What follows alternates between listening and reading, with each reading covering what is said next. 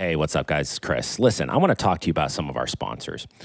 First and foremost, we're talking. One, first one I want to talk to you about is JC Innovations. JC Innovations is an engineering service business that provides engineering support for orthopedics and medical device businesses, including medical technology. But this is the thing. This is the thing. That's like saying that Kobe Bryant was a basketball player. I mean, this is. I mean, I appreciate this thing that they wrote up for me, but really, let's really talk about what they're. It's complete, total innovation happening in the orthopedic business, right? Where some of these guys are happy with hips, knees, right? JC Innovations is pushing the envelope of technology and innovation in the orthopedic industry. With, with over 15 years' experience making medical products, they are prof- not just proficient, they excel at navigating regulatory requirements for the, the government, the FDA.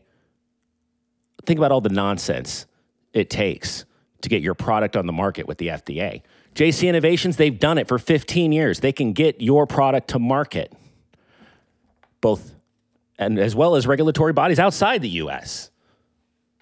Blessed to be a part of this community. They do their part and contribute to it. JC Innovations supports Helping Hands, right? Helping Hands. If you don't know about Helping Hands, Helping Hands, J- Jody put together like an Iron Man hand for my buddy's little girl, Zoe. That's the kind of thing we're talking about. It's not just about pushing innovation, but it's about helping community. If you're if you want to learn more, reach out to Jody. You want to maybe you want to be partner with them, you, Jody, how they can help your business. Contact Jody at JC Innovations through the contact page on their website, jcinnovations.com. That's JC innovations.com. They're excited to hear from you. Give them a call. Tell them I sent you. They might take our lives, but they'll never take our freedom.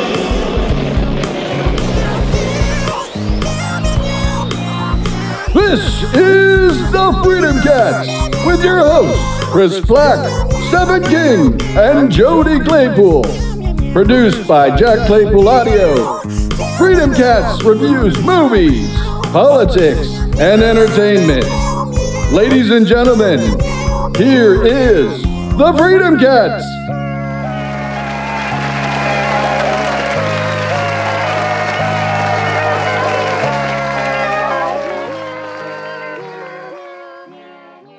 We've what three episodes of shocking now, and like you're that you're that silly dog. Like my my roommate had this silly dog, a Weimaraner, and let me tell you, I don't know people like Weimaraners, but I think they're some of the dumbest creatures in the world. Are we recording? Yeah, of course. Keep going. We got to let people know about these rules and the fact that there are none. so that dog, we had a you know radio fence for shocking, and that dog didn't care. It just it would go at 100 miles an hour through that fence, knew it was there, and do a giant circle, yelping like 400 feet of Yeah. yelping back into the yard. I'm like, do you not remember last time? So, Jody, you're Yeah. a resident Weimaraner. Sounds about right. All right. There's a lot going on today. Okay. We're going to be talking about the war in Israel, mental health, vaccines, and food. Uh, all uh, pivoting around mental health, which I think is going to be a very interesting discussion. This is an episode that I've been waiting for for a long time. I mean, this is an episode dealing with mental health that um, you know I've done a lot of deep dives into, and uh, was really looking for one in particular to you know broach this subject because it's it's a pretty serious subject. So I'm I'm excited to talk about it. Right on. Well, I'm Jody. This is Stefan. And today we have Amanda, and we Hello. are the Freedom Cats. Meow. So, just out of the gate, and this is the way I run, uh, this show is not kid friendly. The show probably today is going to be especially not kid friendly. Uh, we've got lots going on, like I said. For everybody out there, please hit that like button, share it with your friends and family. We're growing, and it's only because of support from listeners like you that we're able to do that. So we appreciate everybody who is a part of this uh, ongoing effort to expand the freedom of speech. We need to do a recording of that little quip and do it like the whole PBS style. Yes. Only by the viewers, Viewers like, you. That's what I think of Yeah. every time he says it. yeah, it's great. So yeah, absolutely, and uh, make sure to sub- subscribe too, because it'll pop up when the new episodes go and all that fun stuff. Absolutely. So, Amanda, Yes, sir. uh, just let's give the listeners a little context about who you are.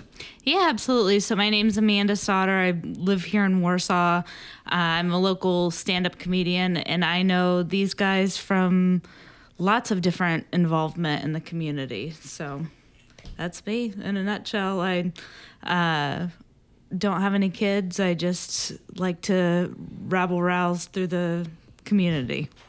When I think Amanda, I think rabble rouse. You did Warsaw's Got Talent, right? I did. I did. I got third place. Beautiful Yep. podium. I like I it. I did. Yeah, you got podium. I just watched the Gran Turismo movie last night. I didn't realize it was based on a true story, but uh, they did the 24 hours Le Mans, and the uh, the Gran Turismo player got first place, so he got podium too. That's what made me think podium. Gran Turismo, the video game? Yeah, actually, uh, I guess years ago they started a program where these these uh, players on Gran Turismo, these top players, could compete for the ability to actually be a race car driver, and uh, proved to be successful. And this this gentleman that won, um, he's won multiple races now. He's got like 15 years in racing at this point. It's pretty wild. Wait, the guy who played video games? Yes. Yeah. So Gran That is Turismo phenomenal. was set up by uh, obviously PlayStation, uh, a Japanese creator that wanted to make the most realistic racing simulator that you could possibly make, and that was Gran Turismo. Um, so they took that and ran with it, and Man, a competition. big Gran Turismo fan. Oh, 1000%. I could see that. I could see you just putting like putting on. Uh, do they wear helmets? I, I don't know. Do Gran Turismo people put it, put you on mean helmets? like in their bedroom when they're playing? yeah, I mean, that would be awesome. like just suit up, like the Yeah. whole fire retardant suit, the yeah, helmet, that's right. Yeah, the all racing the shoes. all the brands. On That'd the, be awesome. Yeah, Yeah. sponsored by. I could see Amanda doing that. Just Oh, you know, for putting the whole sure. thing on, Well, you yeah. know me, just big gamer, big gamer. All right, folks, we're talking about the war in Israel. okay, this has been uh, a topic that a lot of people are engaged in right now, It's a very divisive topic as well. but our take is a little different today. We're not just talking about the war in Israel. Um, I want to talk about because this whole episode is about mental health. It's it's about right. how people are consuming this information and what's being pumped into their brains. And so, right out of the gate, what is real? Like, what information are we getting that we can actually count on? Uh, honestly, I think that we're being fed what they want us to hear. Right.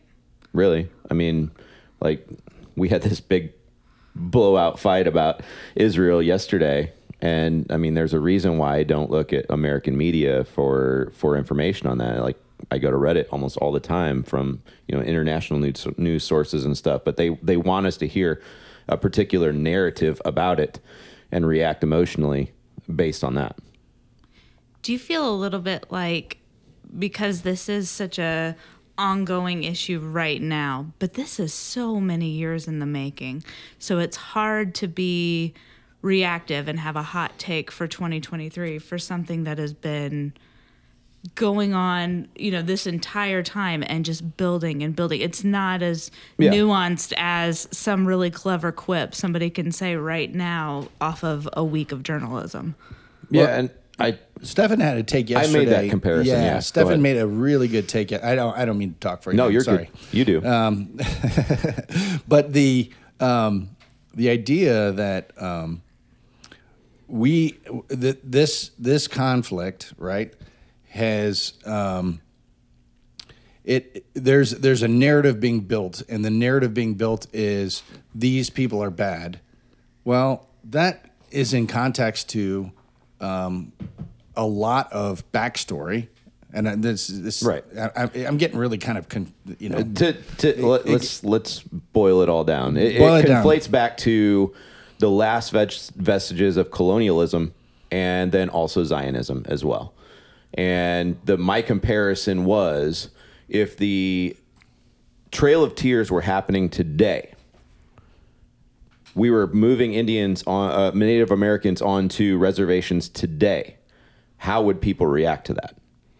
Oh, they would be up in arms. And so, like, the comparison is the same type of situation going on in another part of the world. However, it is, again, very fueled by emotion Sure. overall.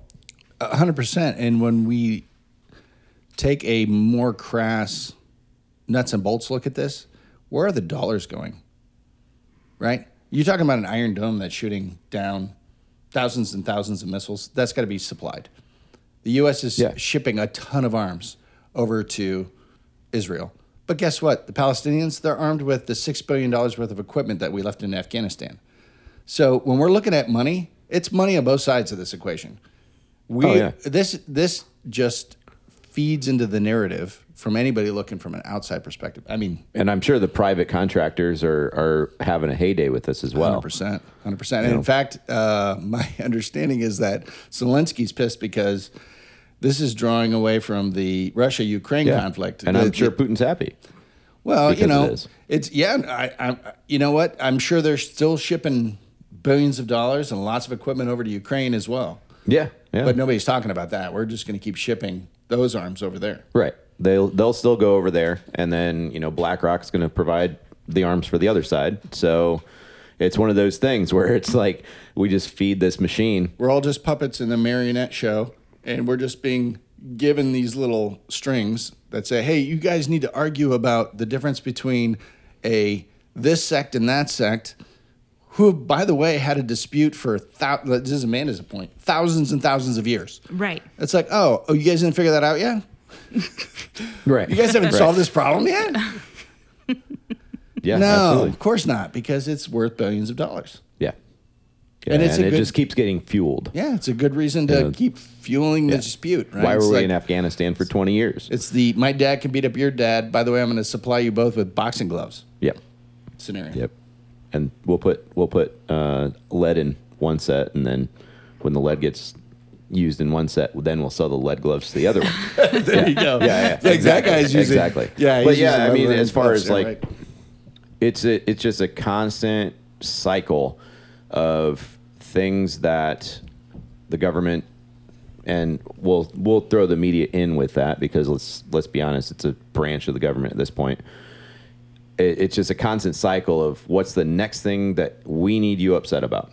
Right. Um, and what they a lot of times don't realize is that being upset about something is again on a, an emotional level. Like the, nobody looks at it logically first. I, I always in sales, I was always that guy. Like here's the thing: people purchase with emotion. They simply justify that decision with a little bit of logic and that's the same thing. We're purchasing that media that they're they're pu- pumping out to get us upset, and we're trying to justify it with a little bit of logic. So yeah, it's Right.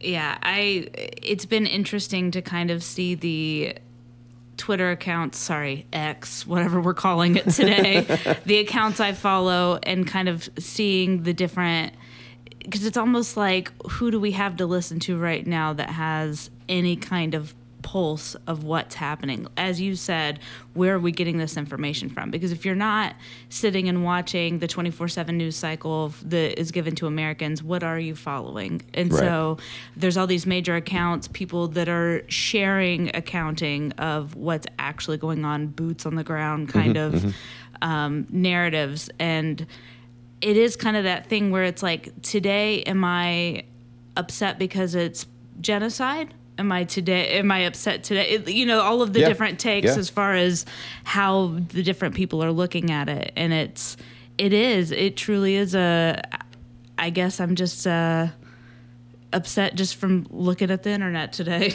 So Amanda, Yeah. are you pro uh, Jew or are you pro it's Palestinian? Jewish. Jew- is it Yeah, Jewish? yeah. Did I say it wrong? Yeah, I'm- that's anti-Semitic to say Jew. Is it? Yeah, Is it? yes, it is. Oh, I didn't know that. I don't. All right, I didn't know that that was an actual thing. Are you pro Go to Jewish? go to Louisville. go to Louisville and and go to go to like one of the main town blocks around the hospital and To shout. be, to be honest with you, Jew I, do, I don't know if that's actually the argument. I don't even. Uh, to be honest with you, I really don't know if it's. I think maybe the better argument is: Are you pro-Israel? Yeah, yeah, it's Right? it's pro-Israel because there's plenty of Jewish folks that are not pro this whole I, situation. I really don't even Right. know how to So- classify it. So, are you I know. pro? Are you pro-Palestinian or pro-Israel? You got to make a decision right now. Do right it. now, I Do want it. to. I want to hear your guys' decision right now. No, no. Yes. I asked you first. I, I'm I'm fine sharing it. I'm ahead. I'm not pro either side. Sure. I mean, because it's like I was thinking about it on the way home from doing the last podcast, and I was thinking, okay, you know, how would you feel if somebody like your neighbor starts putting a little landscaping on, on one corner of your property? You know, what are you doing? What what's wrong with that? And then they put some more landscaping, and then they start at moving further into your yard, and you're like, what the hell? And next thing you know, you turn around and you do, you're going in your house, and they're like inside your house. I feel that. And then at the same time, you know, I also feel like you have, as the ho- homeowner, you need to keep your property and your house safe. So I'm not pro either side. I see Sure. both sides of it. And so when it- your Gran Turismo outfit is going to be Israel on one lapel and Palestine on the other. yeah, and and then slowly Israel's going to go ahead and, and take over the rest of the other side. Yeah,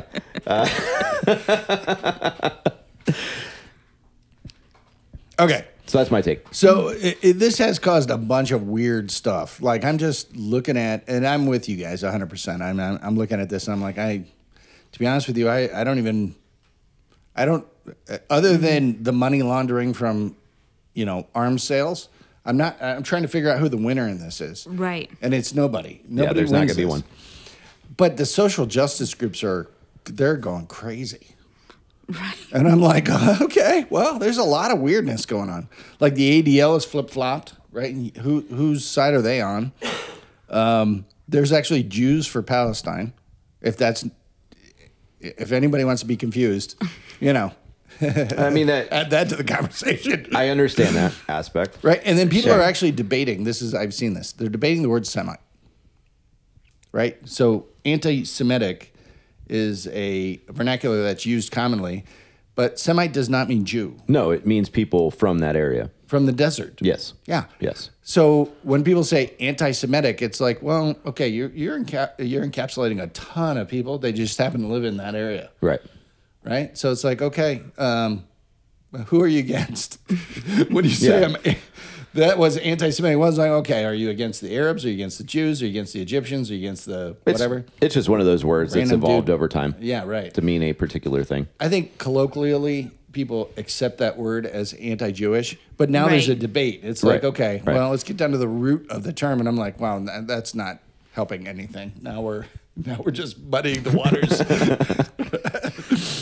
and then the craziest thing I saw was like transgender and LGBTQ for Hamas for Hamas. For for Hamas or the Palestinian people? Because that that's again two two Yeah. separate things. for Hamas, which is Oh, right. it- it- which is crazy to me, right? Because you're talking about terrorist. Well, uh, for depending on your definition of that group, you could be stating a very zealotous sect of a population that is commonly viewed as a terrorist group. Well, and and it doesn't even matter whether it's a terrorist group or not, because we know that there's organizations that have supported, you know, American terrorism, um, even though they don't necessarily ascribe to what that terrorist was doing, but they felt like that action was was justified. The thing uh, that's the craziest part is that you're a member of the community supporting a group that feels like you should be exterminated. Yeah, Right. that that's the crazy part to me. That's that's been my take for a long time. Is like, why do we have to change these organizations to make uh, make parts of the community fit in? Why don't you just reject these organizations and say you guys are jerks? Right. So that's the part I don't understand about it. Amanda, thoughts? I agree with Stefan. I mean, I'm I'm kind of with you. It it it seems very contrary to what they would want their mission to be. Yeah. So there's this weird um, needing to voice an opinion. There's this weird needing to be at the forefront of the conversation uh, phenomenon that I see, and they're not thinking about their principles. There's no integrity built on any of this. It's just wanting to be a part of the conversation. Right. And so Right. they're they're kind of pushing that narrative, and it's like, well, guys, you do realize uh, that you got to have some sort of principle that you're basing the conversation off of. Otherwise, you just look like frivolous, petulant children.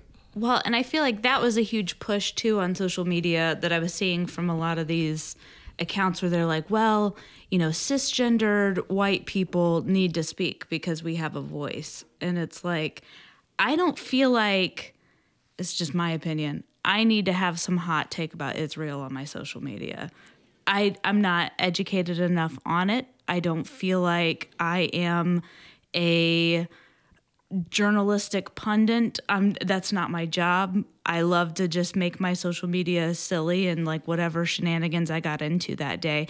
And so I I just don't feel like everybody has to be that voice for whatever current events issue is happening. But that's been the push. It's been if you if you are a white person, you must take a stance because you need to speak for your Jewish brothers and sisters or your but you know whatever the Yeah, group is. yeah. This just happens to be the issue right now. And it's like, but do we have to? Like do I really need to be that voice on my social media in Warsaw, Indiana for for people and I don't know. I guess that's kind of a question too. Well, that's that's the big question. Why are we involved, and why is this narrative being put into our face? There's a lot of conflicts. Right. And in all reality, why do you have to, you know, virtue signal? It doesn't matter anyway. Like this is going to go on whether we virtue signal on our social media or not. We're not media gonna- is going to push their narrative no matter what. We're not going to solve it now, like right now, with the vir- with the people virtue signaling. That's weird. I know, isn't that, isn't that wild? Seems like maybe maybe the one guy is going to get up and be like, "No, guys, stop," and they're going to be like, "Oh, Yeah. okay, yeah, Hang a on, thousand though. years? No, we're going to stop now." Hang on though. Amanda had like 33 likes on that post. so we've solved it. yes, yes. Solved it. Check and move on. Right? My eight people that like everything I post. Yeah, like maybe that too. 33 likes on the Ukraine war, and I got shocked for a reason. I, I I think I violated one of the rules. You guys didn't give her like. I got totally shocked. No, I didn't. I didn't signal her to do anything. Why are you looking at me? I don't know. I got I I, I got blasted. Somebody I, I screwed something up.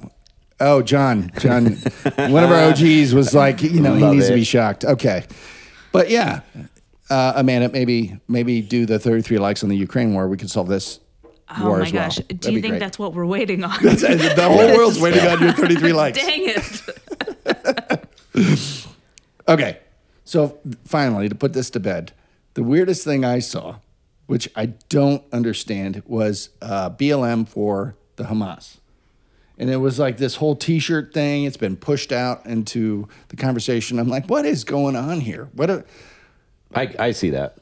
what? What's the point? I, I don't understand. I mean, the- a, group of quote unquote um, oppressed people trying to support another group of quote unquote oppressed people. That's that's what I see in that.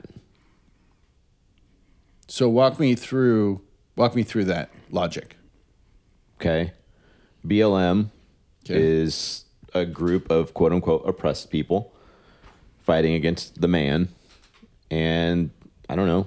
They see, you know, the the Palestinians, the the Hamas representing the Palestinians as you know another group fighting against the man. So the BLM is um, they're a uh, a group of um, they're like a not for profit, I guess is what we call. I don't I don't know how to classify them 'cause I- Activist group. yeah, I act- maybe an Yeah. activist group. So you've got an activist group supporting a uh, religious sect. And the activist group is trying to say we're in solidarity with what we think is a group of people who are oppressed in a region. Well, I, Because BLM is not a the region, right? conflation of Hamas and specifically religion is not necessarily 100% the case. I mean, they're a political movement, if you will. They're a terrorist organization operating in the political sphere. Yes, they represent a specific religious group or sect, but that doesn't necessarily mean that they are, you know, going after and supporting a specific religious group, if that makes sense. Supposedly fighting for the Palestinians is what they're doing. So, I mean, the way I would put it is that if you remember back when the Oklahoma City bombing happened, mm-hmm. a lot of the local militia groups were like, "Oh, Tim McVeigh." They looked at Waco as well. You know, those were things that they shouted out uh, at that time. So I don't necessarily see that there's not a parallel here as there is with that. So when you draw that, when you when you connect those dots, it sounds like BLM is trying to classify themselves as a terrorist organization. I mean, if uh, if we're classifying local militias as terror- terrorist organizations, That's exactly when you when you use the oak uh, the bombing as your example. 100. percent That's exactly the. So, do you parallel. feel like local militias are terrorist organizations, Jody?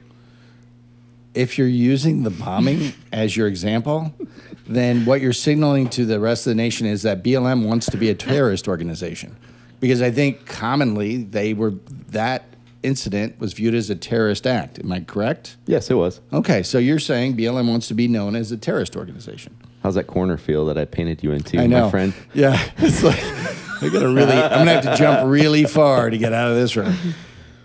I like how you avoided the question, though. But I think I think the logic there is the logic a lot of people are applying to this conversation. I think a lot of people are saying BLM is a terrorist organization because they're tying themselves to an organization that is being classified as a terrorist organization, and nobody's unpacking the context of this conflict. So it's just BLM is charging headlong into wanting to be tied to a terrorist organization. yeah, Is that fair? Uh, yeah, and they don't have Janet Reno to, to tell everybody you- they're a terrorist organization. like That's they fair. did with the That's militias, That's right? fair. That's fair. Since they're That's not fair. actually terrorist That's right. organizations. That's fair. I think kind of forget Janet Reno is a person outside of Will Ferrell playing her. like, That was I love you know that that early '90s, mid '90s Saturday Night Live cast. Yes. I would put them up against the early one. oh for sure, for Absolutely, sure. Amen. from top to bottom. Yeah, that was great. Those were great times. good reference, Amanda. I. I just I can't picture her as a real human anymore. right, right. Okay, so we're going to switch gears. So this first topic, the er, the war topic, was intended to set the stage on the craziness that's happening. But we have a we have a topic we really want to delve into, which is mental health in general. right. And so I want to just kick this off and get a little backstory, Amanda, because I, I want you to tell your story and give us a little um, idea of where we can kick this conversation off Sure. and build from. Sure, absolutely. So I had reached out because I felt like mental health is such a such a big part of my life. I mean, I constantly right now am in therapy and on two medications because at any given moment my brain tries to tell me I'm not okay or I'm not of worth or what is the point of living. So without those things I I tend to want to fall into that dark and twisty, as I call it. But as you guys know me in real life, you know I'm actually a very jolly, happy human. So it's like my brain wants to do this complete opposite, you know, 180 shift of, of what I am normally. So I had reached out because I felt like, especially on the topic of suicide or unaliving, as the kids say, so that they can put it in a comment section on social media. Um, it's most prevalent in middle aged white males. And so I felt like, as a podcast that is three, not, not quite middle aged white males, it's kind of a responsibility of doing a mental health episode. Yeah, the statistics on it are staggering. Actually, It's like 70%. uh, when you talk about this, yeah, three to one, uh, middle-aged white males. Um, more specifically, and and especially because we're in you know small town America, by and large, the majority, that the I, I would say the the uh, difference in percentage of middle-aged white males committing suicide is specifically to those rural areas. Um, in urban areas, it's much more even. Sure. Whereas in rural areas, it is you know three out of four people that that commit suicide are are white males, and um, it's that's a pretty wild number. Um, you know, is this something? Uh, since we were talking about you know spitting stuff out on social media and things like that, is this something that on a ground level that that people can make a difference, bringing awareness to that type of thing, making the the macho you know aspect of it not a taboo to to ask for help to Right. talk to someone um, that's something that you know i- it's it's pretty wild how much uh, difference there is especially in the rural communities with regard to you know mental health and uh, and suicide Can we talk about what we think the root causes of this are? I mean, I can I can speak to it myself. Um, is that in general, I feel like I'm. I'll say for myself, you know, I don't have a big circle of people to to talk to Sure. um, by nature, I think males are driven to be the provider. They're driven to shoulder the mental responsibility, and they are not as willing to say, "Hey, can I? Can we sit down and talk a little bit? I'm not feeling right." You know, even just among friends. Um, the other thing that I think, as far as the the nature of our society is that you know there's a movie boys don't cry right. like as a kid if you're a boy and you have emotions that come up you are taught to bury them. Man up. yeah. Mm-hmm. What are you crying for sissy? You know that type of thing. And we are trained from small childhood to suck it up and move on. So it becomes, especially like I say, in the more conservative areas, it feels like it becomes one of those things where, you know, we're ticking time bombs because we put everything inside.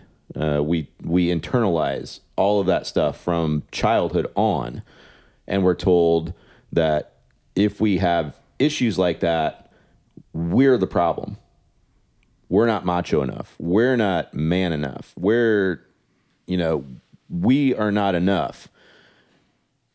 When in all reality, the the manly thing to do is to understand when you are past that point and ask for help. Right.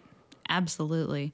Because you know, we all we all want you here. We all want you hanging around and and being with us. So it's, you know, the more you kind of give into your brain and allow your brain to to hang out in that dark and twisty area, it's it is uh not good. So I'm glad Right. that you recognize that and I will say too, the other aspect of it that doesn't go into statistics is is uh, drug abuse. You know that doesn't when you when you die of an OD, you're not classified as suicide. But there's a reason that people use those significantly mind altering drugs, like heroin, like um, fentanyl, like you know Right. all those things that are easy to unalive yourself with even if you're not specifically suicidal, you are treating your mental illness with the alternative of of drugs. Right. Well, and you can be so for my situation, I ended up being put on the completely wrong mental health medication for about a year and a half. And I had learned this later. If you are on the wrong one, you are essentially having brain poisoning for that duration of time because I was told by a medical provider and you know, I'm not throwing any local doctors under the bus, but this particular person, it's not even their field of work. They're an OBGYN, but they said, hey, you know, actually, I think Prozac is the one for you. And I said, okay. And I listened. And so she put me on Prozac, but she did a, a even that transition, she didn't do the tapering or any of that. It was just a one for one. It was just completely stop taking your Celexa and start taking Prozac tomorrow, kind of a thing. And I so just that little transition was was very rough. I felt I was slurring my words, felt like I couldn't we're we were long past I don't feel good enough of a person to go have a shower today. It was then to the point of like I'm going to lay in my bed and it was like I hate to make jokes about it, but that's how I do you know, that's that's how I am. I Do it. I, I make light of things, but it was kind of like if an immediate suicide attempt was the instant pot method, I was doing the crock pot method where I was just laying in bed thinking that like I don't want to live anymore, but I also don't want to do anything to make that happen quicker, but I'm also not going to eat and I'm also not going to get up and use the restroom. So it was like this weird Chalk one up for lazy people, right? yeah, exactly, exactly. So I I was on the wrong I was on the wrong uh, mental health med for about a year and a half, and I was crazy. And I'm allowed to say crazy because those are my people. I'm allowed to say that. Um, and so then You're my people, Amanda. yes, we're oh, look at us. and so then in April, I actually ended up everything kind of came to a head where I had destroyed my marriage. I because I was just doing completely out of character things for me. Like just bizarre. And I went into what I called sleepaway camp for sad people, which is a mental institution. I did get institutionalized for about a week. And I actually I'm still paying for it, but that is like because you know healthcare in this country, I'll still be paying for that for a hot minute. Um, but I still feel like that was the best thing I could have done for myself because it that was like a week of intense therapy, talking about how did I get here, how did I get to a place where I constantly take care of everybody but myself. I feel like in women, that's the trend there. In males, it's exactly what you described, which is, oh, I'm the provider, I'm the breadwinner. If I lose my job or if something's going wrong at work, that's that's kind of their you know what what gets them down that path. For women, I think it's more the I have to take care of everyone but myself and I'm always going to be last. And oh my gosh, I finally checked in, and oh, we've all of the you think about a, a car where all of the lights are on on the dash, everything's broken at once. It's like I finally got to that point where all of the the dash lights were on. I can definitely see that. I mean, I, I joke about you know the brewery a lot of times, um, and you know the nature of of how men are with their feelings. Uh, you know, th- as the caretaker, if you will, I, I joke about it because like everybody else, you know, gets what they need first. Uh, it's that mom eats last thing. Yes. And that's a, that's a nature thing. Like mom, you're you're a lion. Mom eats the carcass last. Everybody else gets it first. And um, you know, there again, I would say it's about you know finding that edge of we I, I, I can't do this myself anymore. right. So, do we have a? if we delve down into the root, uh, the the foundational problem, the, the weak foundational problem that is is systemically being presented as, you know, people struggling. Do we have a problem with integrity in our culture? You can't trust your doctor. Can't trust your bank. You can't trust anybody to take care of you. You can't even trust words. I can't say man anymore, right? Because man might mean something different to somebody else. Well, when you run into these perpetual truth problems, when you run into these per- perpetual integrity issues, there's a, a cascading and building and aggregating sense of anxiety that exists. and it's like, well, why am I why am I here? This is like it's almost like a self-prescribed nihilism where it's like, why, why am I even playing this game? It's like I can't trust anybody. I can't trust anybody to follow through. I can't trust anybody when they say a sentence to me to mean it. There's always some back, you know, backstabbing or gaslighting or whatever you want to call it, meaning to it. And I feel like there, I feel like that might be contributing to some of the problems that we're running into, where people can't trust anybody else anymore. What do you think? I could kind of see that. I mean, like in my ex- example I gave, where a, a medical provider completely, you know, gave me the wrong medication, and so since then I do, I, I do take a firmer grasp on what my own healthcare is going to look like ever since that situation. So I could see that. I wouldn't say I'm untrusting of all medical providers from now on, but I would say I definitely listen to my own body, but I could kind of see that a little bit. I would say yes. You know, not being able to trust other people is is a portion of it. Um, I think the larger issue at hand, though, is just the way that society sets those specific roles of what you are supposed to be and what you are not supposed to be. Um, you know, as far as taking responsibility for your own health, I think that's another aspect too. That again, it's society. Like you're sick, you go to the doctor. You you know you you're supposed to trust these people with your body, and um, you know I've I've got friends that have had to shop. You know, when it comes to mental health, health they've had to shop their psychologists Yeah. um, and find the one that's going to fit right for them. And that's not a wrong thing to do. Um, our insurance programs are set up specifically to fight against that too. Like you have to go see this person, you have to go see this person, you have to go see this person, or we're not going to take care of you. Right. Um, well, just think about aspect. that. We're clinging to these systems where they are intentionally untrustworthy. Insurance, banking, Yeah. you know, Right. you, you just the laundry list. Just add to the list. Every Right. system that we cling to is untrustworthy. Well, and even it's funny you bring up insurance. I think about how our mental health is such a huge component of our body. But the greatest con we've done in this country is we've convinced our humans walking around that your body and your brain and your teeth and your eyes are four different things that are not going to be covered under the same policy. Right. And it's or potentially not be covered. And it's like how how have we allowed that to go on? It's all the human body. How have we And by the way, the insurance company doesn't perform medical procedures. They just take money out of your wallet on the off chance that you might need to go get health care. But there's not an insurance agent that does teeth cleanings that I know That's of. true. That's true.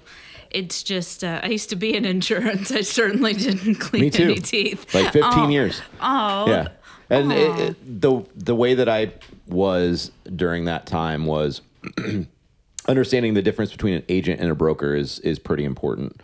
Sure. Uh, an agent works for the insurance company. They are that insurance company's advocate. Uh, a broker works with multiple insurance companies. So, you know, when I would sit down with someone, I, I would look them right in the eye and I'm like, hey, insurance is designed to screw you. My job is to make sure they can't because they have to go by their contracts. Um, so, you know, acting as more of an intermediate intermediary as opposed to a representative of the, you know, the man uh, in the insurance companies was was a lot of what meant a lot to me. I started out as an agent, and after about two years, I was like, "This is stupid." Yeah. You know, the the one thing that I have to offer is not the best for everybody, but they're telling me that it is. Right. So, you know, break the system, if you will. And let's talk about. I mean, we've got an election year coming up, so obviously uh, COVID is back. Right. It is. right? So one of the conversations this has started, and a lot because of uh, uh, Robert Kennedy Jr., is the effect of ra- vaccines on mental health. So let's let's delve into that. You guys, are you, have you guys limbered up? Are we stretched? Are we ready? I'm something.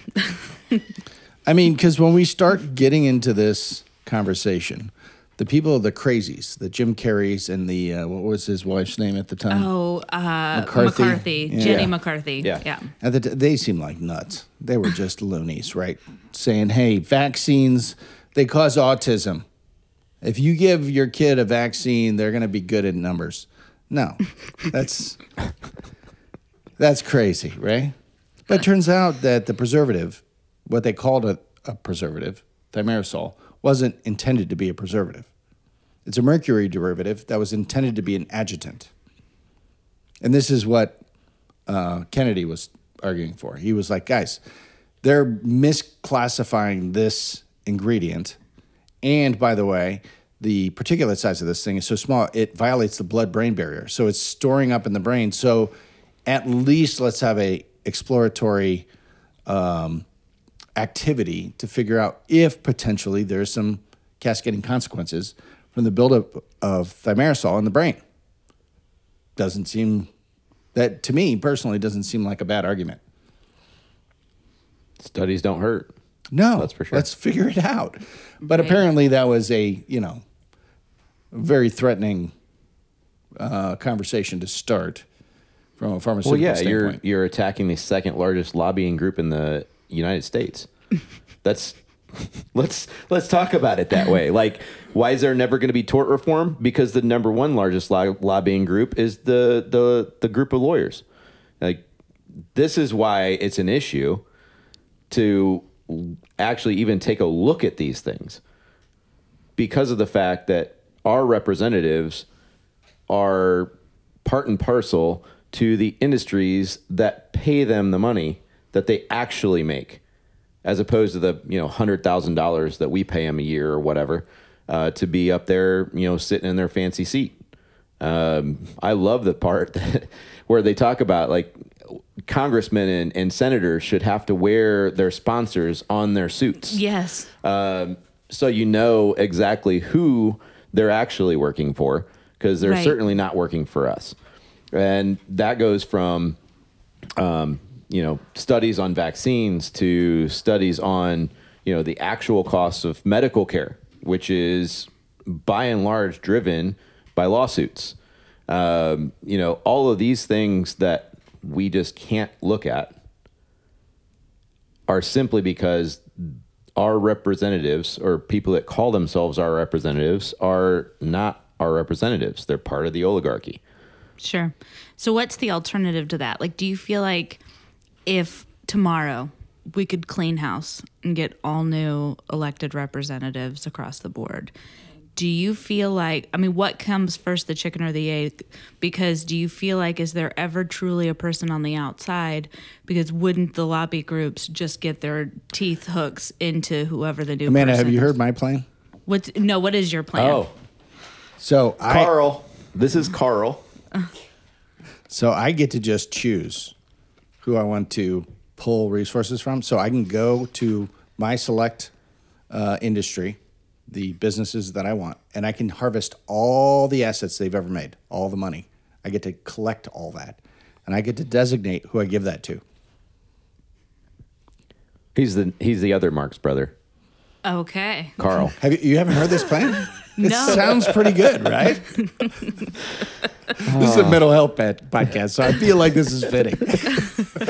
Yeah. Yeah, we need at least seven conspiracy corners for this episode. We're, we're going to send this episode out to uh, psychologists and be like, okay, what is Jody's official yeah, classification he's a for great his case mental study health? for somebody that's about to graduate They're and gonna be needs like, to we're write gonna, a paper. yeah, we're gonna upgrade it to DSM six with a special Jody designation. Um, I think there's a couple of things. One would be campaign fin- finance reform because the um, sponsorship starts before they ever even hit office.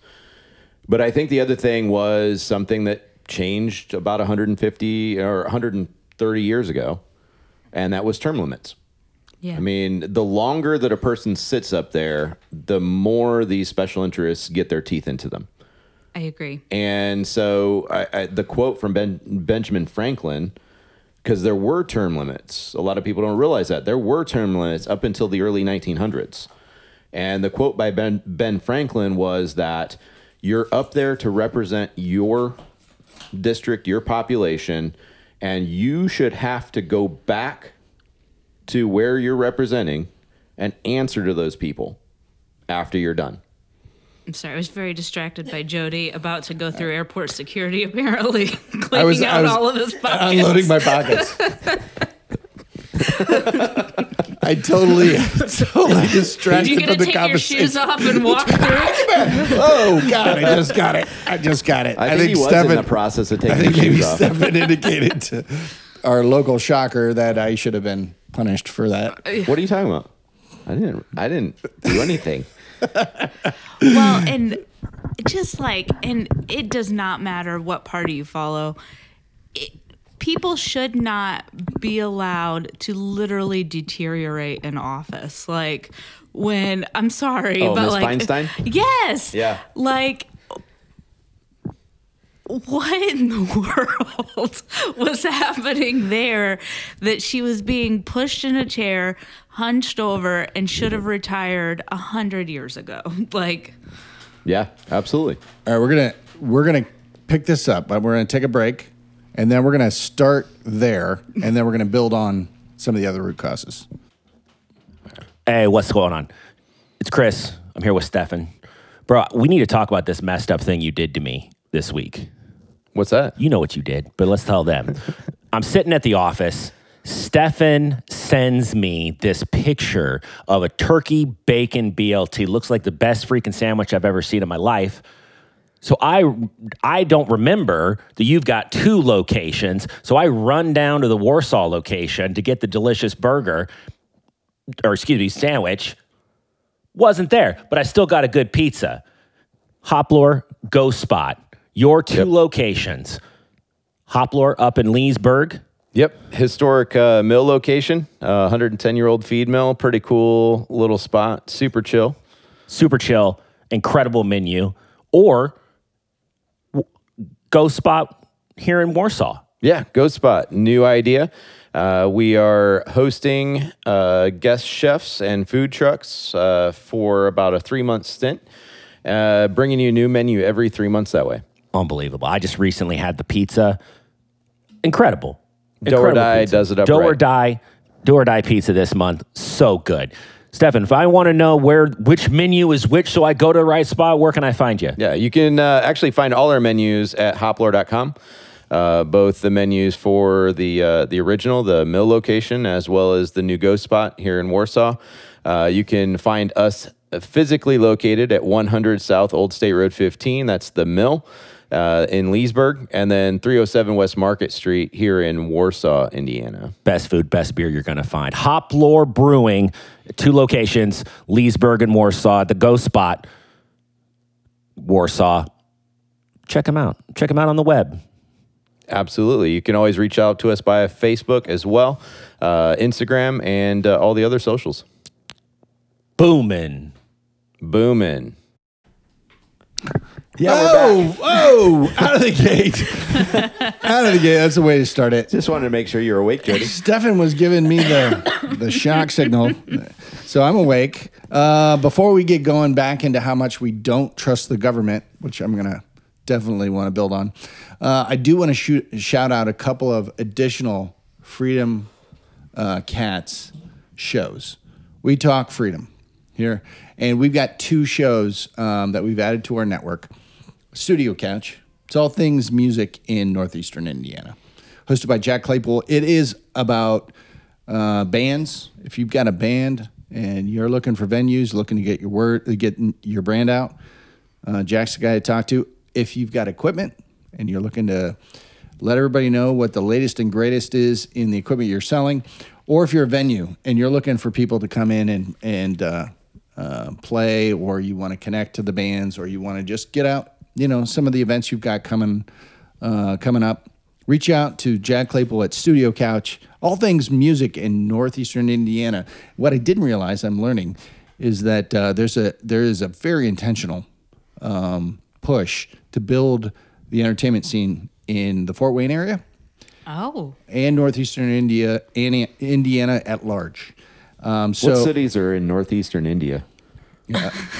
Well, where? But you got a, you got a, uh, you got a Delhi. oh my So gosh, no. anyway, That's no, another. That's no. another. That's I thought I another was doing hot good. area, right? Seemed like a good accent. I was nailing it. northeastern India. Them Indiana, and Pakistan, right. they don't get along. No, they don't. In the Kashmir region, there's Yeah. a lot of conflict going Yeah. on there. Yeah. So, but in, in Indiana, we're trying to build music. So, uh, Sweetwater and Purdue have a, re- a relationship there. If you've ever been over to the Sweetwater uh, Center um, off of 30, it's, It's phenomenal. It's absolutely amazing. They do a great job. Uh, so, reach out to Studio Couch, uh, listen to their podcast, like and share. Uh, and we've got Little Red Barn. And uh, what many people might not know, if you're in the um, if you're in Da Nang, uh, 40 clicks north of the Mekong Delta. Um, so Indiana grows a lot of stuff. We're, uh, They do. We have a big agricultural community. And so it doesn't matter if you're a big farm or you've got your own garden. Um, there's a lot that goes into uh, growing stuff equipment, seeds, weather, you know, just the curation of the, the um, garden or farm.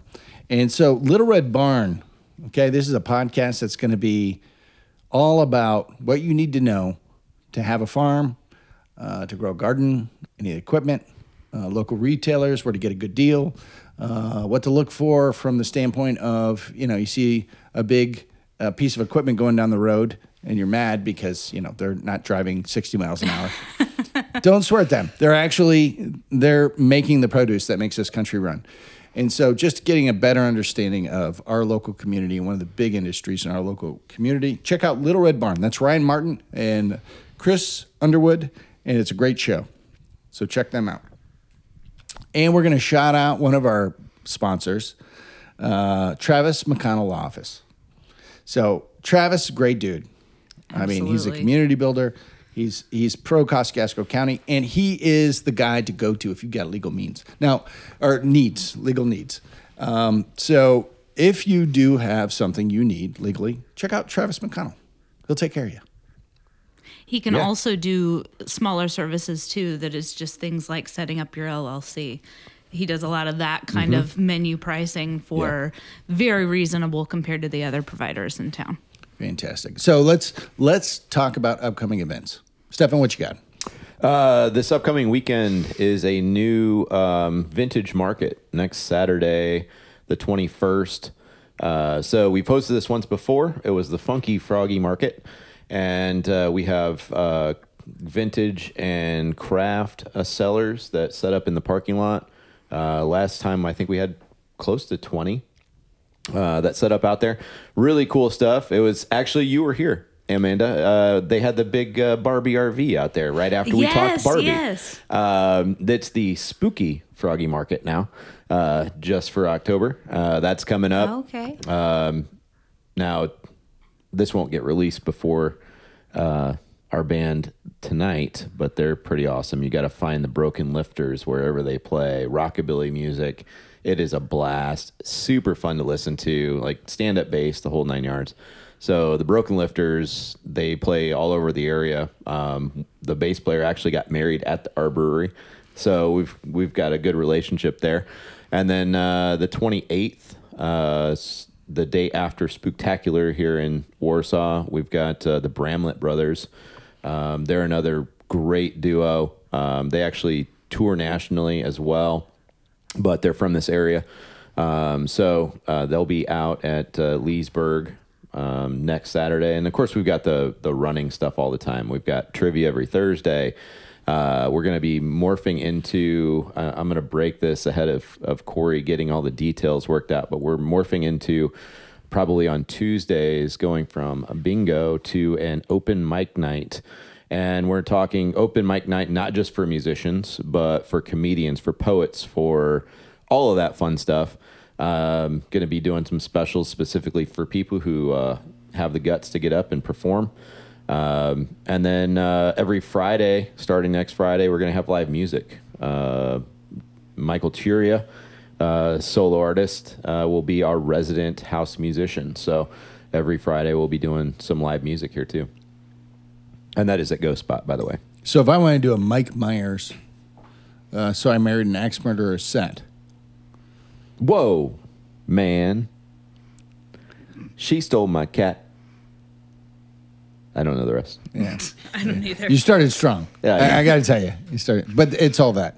Uh, that sounds amazing. And by the way, two of the three Freedom Cats are going to be at tonight's event with the Broken Lifters, and I am looking forward to that. It's gonna be a ton of fun. This guy will be pouring up your beers, mixing up your drinks.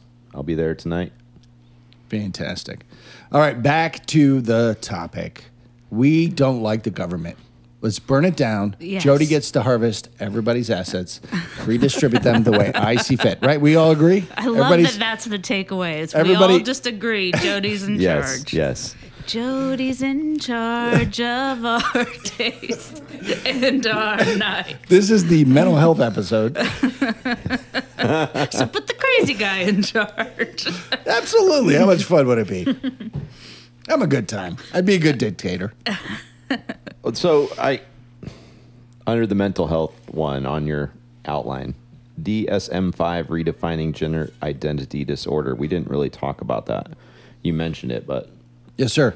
Yeah. So um, when we start talking about um, mental health, um, there is a, a manual that is commonly uh, accessed by the medical health professionals. It's the DSM. It's Okay. the it's a diagnostic and statistical uh, mental health manual. Okay, and what they do is they have broken down the um, what do you want to call them the the characteristics of a mental condition. Now, if you go to anybody who's a medical health person and they're doing this activity, there's no instance in which you're not going to be diagnosed with some Right. sort of mental condition. Well, That's even- not the point. The, po- the the point is what mental condition do you have? Cuz we're all crazy. Right. Every single person is crazy, and all they're going to do is they're going to say, "Well, you're this kind of crazy." Well, and it's ever evolving too. They're on what five now, or is it six? Have we moved to six? We're at 5, but after today's podcast, they're probably going to go to a 6. Probably. the the new classification of mental illness is just called Jody. yes. Yes. Jodyism. Yes. Um, but no, they're ever evolving. So, like for example, in some of the early versions of that manual, homosexuality was a mental illness that was in there. So Right. it's like there, it, it social social times help update what's considered an actual mental illness and what is, uh, you know, What is not? right. Well, it's like the neurodivergent thing. I, my hot take on that is that there is no baseline. You said we're all crazy. Yes, we are. There is no. When people say they're neurodivergent, congratulations.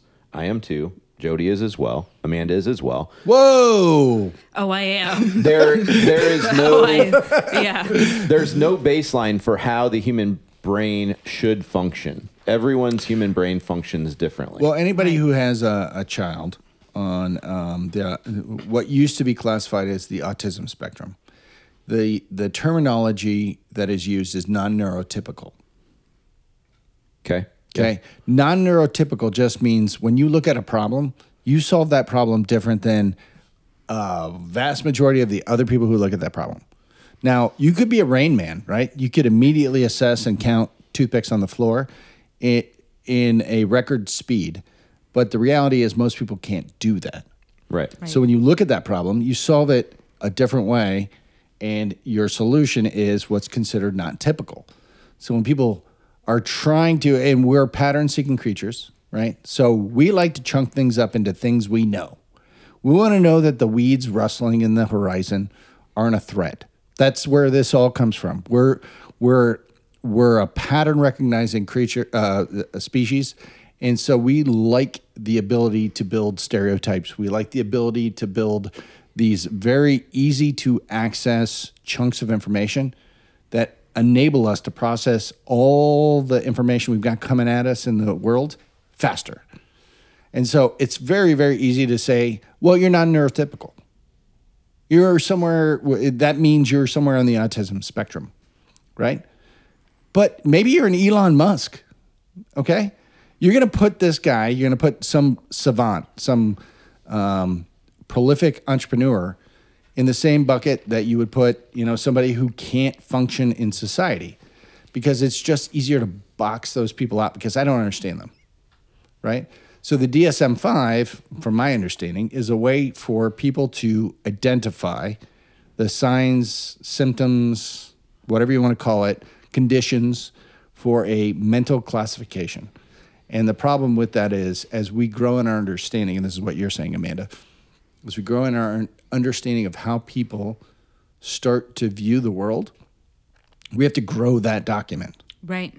Right. We have to change the terms. And I don't I'm not against that. I think that's right. Well, it's like any science. Any science is 100%. going to grow and change. Yes, 100%. And if it doesn't, that's when you know it's not science anymore. Do you feel like going back to your whole thing about, well, I'm neurodivergent? Do you feel like people are just looking for any possible way to be unique and special? Yeah, for sure. Okay. In this day of social media and and you know you have you know a thousand friends and and everything like that on social media, you're you're trying to be different and special. Um, I I like to go the other way, and you know be Tyler Durden, and uh, you know the, uh, to me it, it actually helps keep oneself grounded when you know I am Robert Paulson. We're not special. We're not different. We are all Robert Paulson. And it it I feel like a lot of times the extreme need to feel special and different also lends itself to in in addition other issues when if you were grounded to say I'm another human being, I'm not special. This is what I have to deal with and move on, it it takes that microscope off of yourself because you know I, I think that all of us in our heads are are self-diagnosing from day to day Sure. Like, And is it possible that we have physiologic systems like the limbic system that feed chemicals into our brain uh, in order to shuffle us into herds and positions within a herd? This is what we call the hierarchy. So we've got this system that gives us reward chemicals that says, based on what I think my value should be for whatever, however define that uh, competitive umbrella, maybe it's yeah i'm a sports guy right and i play football i want to be the strongest guy if i'm the strongest guy i shuffle myself to the top of the herd from Sure. How strong i am relative to everybody else. It's the reward chemicals in my brain that tell me my value in that hierarchy. But if if it's an intellectual hierarchy then it doesn't matter how strong i am. It only matters how smart i am. And so we reshuffle ourselves, and the reward chemicals in our brains reshuffle us in that in that umbrella uh, or hierarchy based on how we choose to compete with the herd. But we're we're it's it, it's requisite. It's something that's embedded in our physiology. The limbic system exists. The serotonin that we we have exists in our You physiology. say we have. Mine's not making enough over here. Well, and so yeah, so if you can't if you mm-hmm. can't cope with the hierarchy you've built for yourself, then there is this medication that limits the impact of the chemical in our brain, and we think that that's winning. But the reality is, no, we still exist.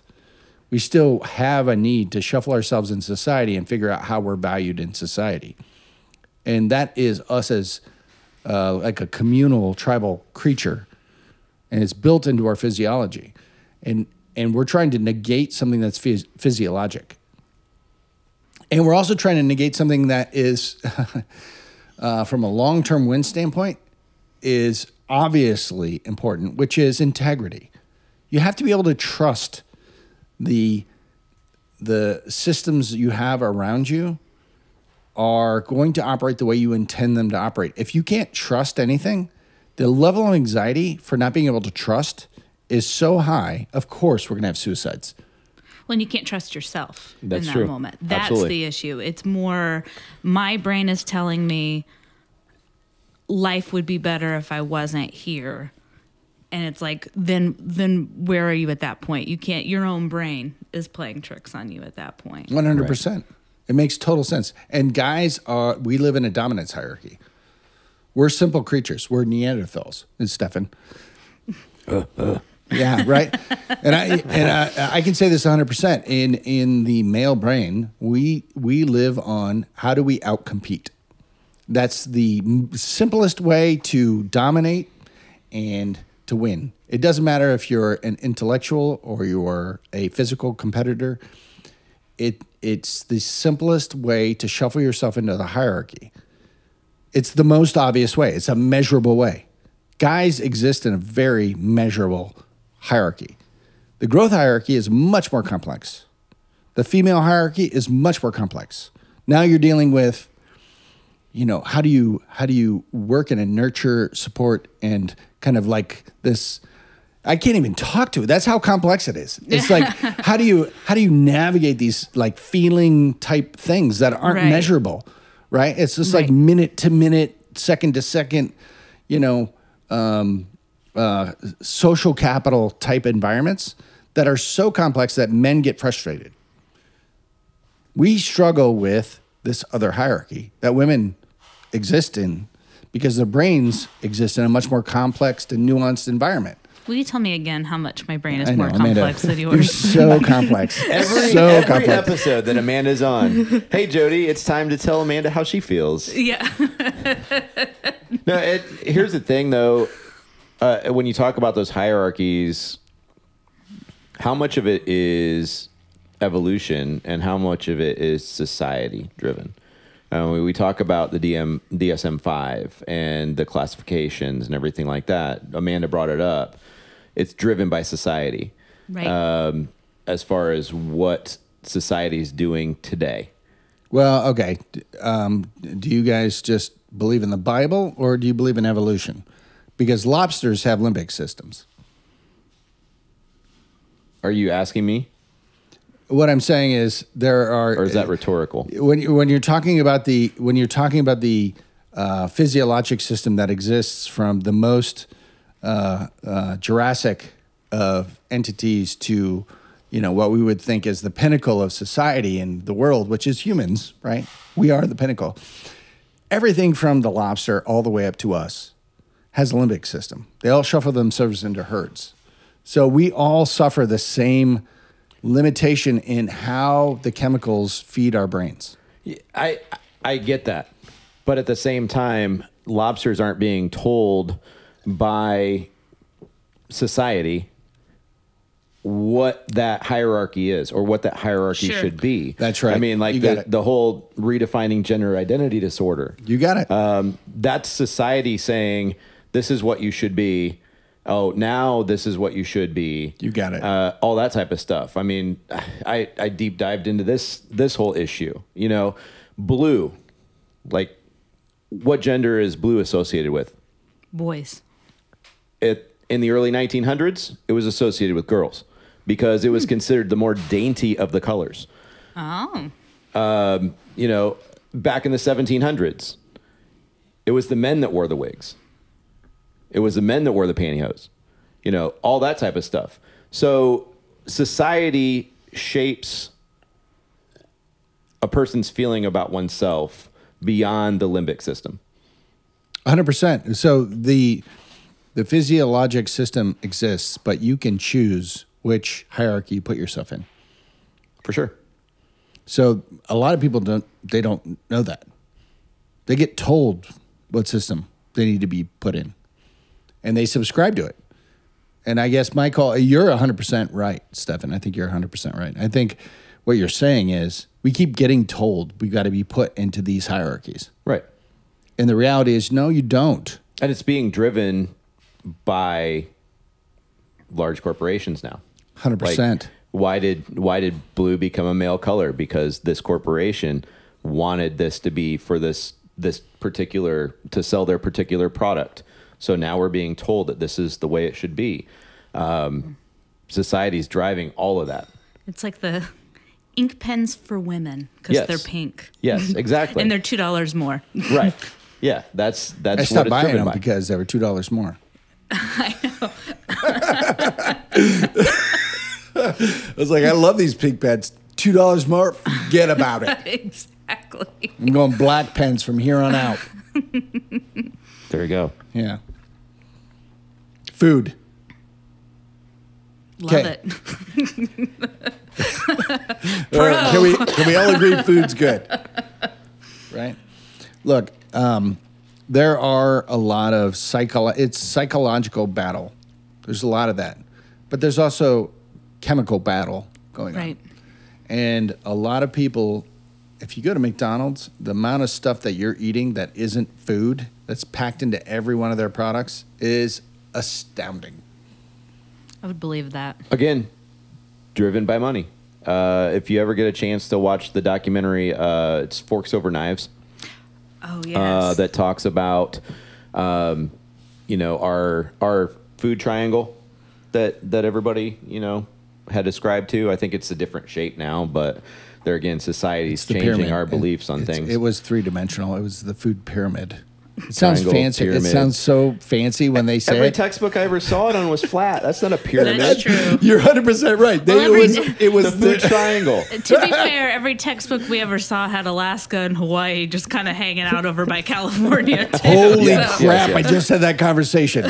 There's literally a person I just talked to that thought Alaska existed southwest of the United States. I'm not kidding. I was like, uh. oh no. Gotta love the public ed- No. education. Oh. Where Christopher Columbus just came in, said hello. Hey guys, It was a whole conversation. It was like, no, no, it's no. Sorry. I know the picture in the book that you saw at Alaska, the Right. southwest of the United States. It's not It's there. not, if you take a boat, you're not going to run into anything. so if you want to be confused on shapes, whether you consider it a pyramid or a triangle, that food pyramid was actually created by the American Dairy Association. Oh, I thought it was the uh, um, the cereal lobby. That's why they put the the um, grains and wheats at the bottom. Nope. Okay, sorry, American. Dairy I was wrong. Association. And um, you know the the amount of you know cow milk that we drink now, the amount of meat that we eat now, all that's driven by big business. Um, all these things that are on this list that are outli- outlined and and are uh, banned in other countries, it's because big business said, "Hey, I can make this cheeseburger last a lot longer if I put all this stuff in it." By the way, can I just go through this list, just to give a just a scope? This was literally just a five minute uh, online. Not even a deep dive. Wasn't even a deep dive. What we're talking about is we're talking about oils. We're talking about high fructose corn syrup. We're talking about BHA, which is a basically the stuff that makes your bread fluffy. We're talking about brominated vegetable oil. And I know that sounds like you're only going to have that in like muffins. No, no, no. It's in soda. We're talking about yellow 5, yellow 6, red 40. The things that make M&Ms so colorful. Uh, those are cancer causing. Sorry. Uh, potas- potassium bromate, bromate, again, found in bread. Uh, chlorinated chicken, ammoniated beef, glyphosate. Now, glyphosate, we, there's a whole conversation about glyphosate, about how they use this in the coatings of all industrialized plants. Every industrialized farmed plant is going to have a Roundup on it. And when we're talking about this, we're talking about something called glyphosate. The cascading consequences of consuming glyphosate is similar to smoking a cigarette and drinking a gallon of antifreeze. Yeah, it's terrible. And then we're talking about something as simple as like a, I'm going to say this wrong, polyparaben, which is the stuff that you get in like your jellos and your Oh, sure. candy bars and your, it's the, it's the congealing um, the gelatin. it's part. the gelatin thing, but it's they've replaced the collagenistic Yeah, gelatin. gum arabic and, and all Yes, those natural right. forms. The gum arabic, Replace it with that 'cause exactly, it's yeah. way cheaper. Yeah, yeah, I know all these things about the beverage sector just Oh, because it's- of yeah. working in it. But here, as I'm enjoying one of yours, There's none of that. there's none of that, and it is delicious. None of that. Yeah, it's it's the yellow five, yellow six, red forty. It, it made me think about again. Let's go back to evolution. You don't eat the bright colored things because they're they're probably gonna kill you. And now we eat all the bright colored things that eventually will probably kill us. The oils that are used in cooking the foods were never intended for consumption. They were industrial oils. They were used for lubricants, for machinery. But they were added to the diet because they were cheaper than using actual, you know, butters and grease, like the pork belly fats and or the pork fats and the Sure. the, the extra virgin olive oils. So So again, big business. It, it it was pennies. They were saving pennies, but pennies over massive industrial quantities. And I, I I'm going to be a conspiracy theorist. So go ahead and sing the song. Jody's Conspiracy Corner. All right. I think there was. So uh, Stefan and I have a debate about this, We have a debate every week. but I I, I are think about? the creation of the CIA, the WHO, the CDC simultaneously indicated that there was a puppeteering organization that had a larger uh, intent for the global economy. And when you start to build that conspiracy into the linguistic modeling, you can see how building an inflamed response to the human condition requires pharmaceutical products. I think there's some intent here. I feel like they're embedding things in here that are intended to have a physiologic response. And maybe this is just Jody, you know, this is a mental health episode. So maybe this is just me building out the DSM 6. But at the same time, I, I don't think you can argue that the latest COVID thing wasn't an intentionally engineered thing. All signs point to, all studies point to, this was engineered in a lab. If you're going to build that back all the way to the beginning and you look at the rampant increase in these episodes over time, it seems intentional. So you heard it here, folks. If I don't, if I, if for some reason I stop living in the next week, I didn't. You know, I'm not an Epstein. I want the cameras on. I want them on. I love my life. I'm having a good time. So, just for sake of understanding, walk that back just a little bit. Yes. What would their end game be? What's their goal? What response do they want you to have? So they want to have a controllable population that they Okay. can model. They want to have something that's 100% modelable so they can predict it, right? And you're going to have people who can eventually live forever. And that those people want to have control over all the producers. You know, I would argue a different way.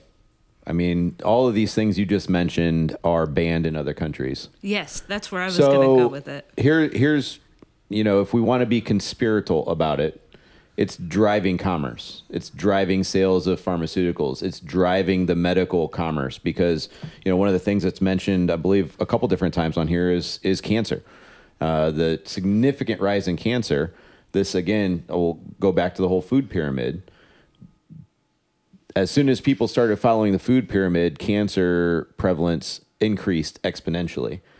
Um, with them putting all of this stuff in there to preserve it longer, to make more money off of it, then it drives you to medical. Why would it be banned in other countries? Because the government's having to pay for your medical care. Right. And in this country, we get actual commercials for pharmaceutical products where they do not have that in other countries. Right.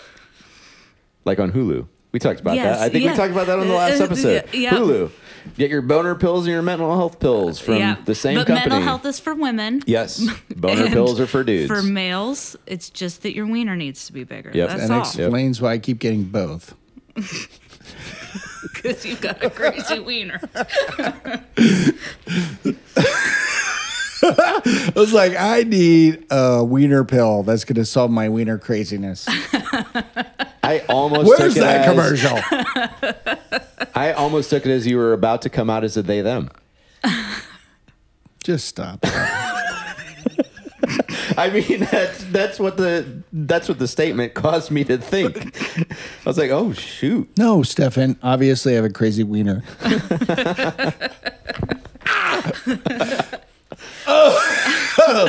we got a different shocker. we're- I, I was looking at the wrong person. So this this our, our shocking community is uh, is like a firing squad. If anybody knows anything about firing squads, they send five people up there. Only one person has the bullet, so no one knows who killed the person. I feel like our uh, our breakfast club is our firing squad. I was looking at the wrong firing squad member. well, guys, I, I got to tell you, um, this is all I've got on my list, and I feel like this was a really good conversation. Amanda, thank you. Oh, of course. Thank you for having me on and being able to kind of share a little bit about that. It's like I said, it's very important to me. I as much as I said I don't need to be that person speaking out about Israel. I don't. I'm not educated on it. I don't live there. Mental health is something I can absolutely get on the top of a podium and say, guys, please go get yourselves checked out because I can be that person who said or who didn't get themselves checked out and ended up in the sleepaway camp for sad people. Yeah, and I will have to say that I think that also, you know, when you talk about on social media, unlike a lot of the subjects that we end up taking on here on the show, this is one where you can make a difference. Yes. Um, you can make a difference, and I just will encourage anyone that uh, is, you know, not feeling right that they talk to a friend, they talk to a neighbor, they talk to someone that that they're close to, or you know, seek out professional help. Um, because when we boil it right down, especially in the rural communities, you know, that's it's a largely, you know, suicide is a largely male problem, and it's time to you know buck what the uh, the society has told you that you should be, and Yeah. and ask for help. Speaking of professional help, I do want to say too, a lot of employers have an employee assistance program, which usually gives you three or four free sessions. So look into that, see if your employer has it.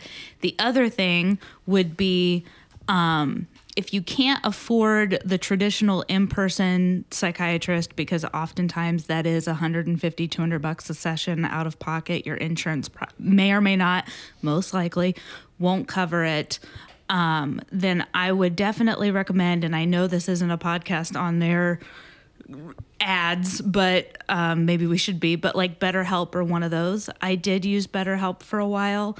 You can actually you can say, you know, I only make so much per year, and they will greatly reduce that cost of the weekly sessions. They don't ask for proof of that. I'm not saying let's get in the habit of being fraudulent, but I'm just saying that's one way to band aid and get a counselor for a while if you're waiting on the traditional in person. Um, the only thing there is they can't diagnose you and they can't prescribe you any medication, but at least it's somebody to listen to you. It's it's Yeah. a counselor. Yeah. And we love you. We love our listeners. Absolutely. Take care of yourselves. Please do. Absolutely. All right. So with that, I'm Jody. Stefan. He's Stefan. Amanda. We are the Freedom Cats. Meow. Tippy River Adventures. Listen, you know what I hear all the time? I'm just going to be real. There's nothing to do in this county. Jody and his boys, they heard you say it too, and that's why they brought Tippy River Adventures to our community. Tippy River is one of the top 10 most vital rivers in the nation. Top 10 most vital rivers. When was the last time you went down it? When was the last time you saw the, that, that vitality just in your face? I took my little boy Sullivan on the trip. We still it was a it was a uh, it was a core memory for both of us, a canon event, if you will.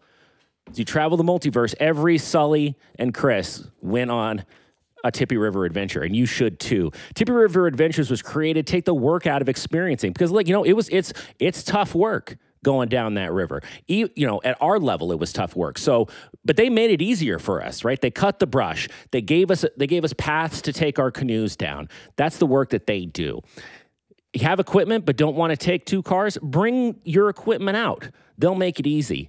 trips as short as two and a half hours. They have taken effort and worry out of coming up and enjoying the great river. Have a church group, sports team, or family reunion looking for a fun and uplifting experience that you can have together? Come out and share an adventure together, and they'll do the heavy lifting. If you're looking for something to do for yourself or with friends and family, that's fun and easy. An activity that gets you on the water doesn't require gas or buying high priced boats or mountain bikes. Give us a try. Listen, I mean, think about that. It's tough living out there, man. Everything's more expensive. JC and JC Innovations, as they partner with Tippy River Adventures, they've got your pocketbook as well as your heart and mind in mind. You can check out the fun experience or adventures, have some fun on the river. Check them out on Facebook. They got a Facebook page, of course. You can book your adventure through the Book Now button on their website. That's Tippy, T I P P Y, riveradventures.com. Or you can schedule through their Facebook page. They're looking forward to seeing you on the water.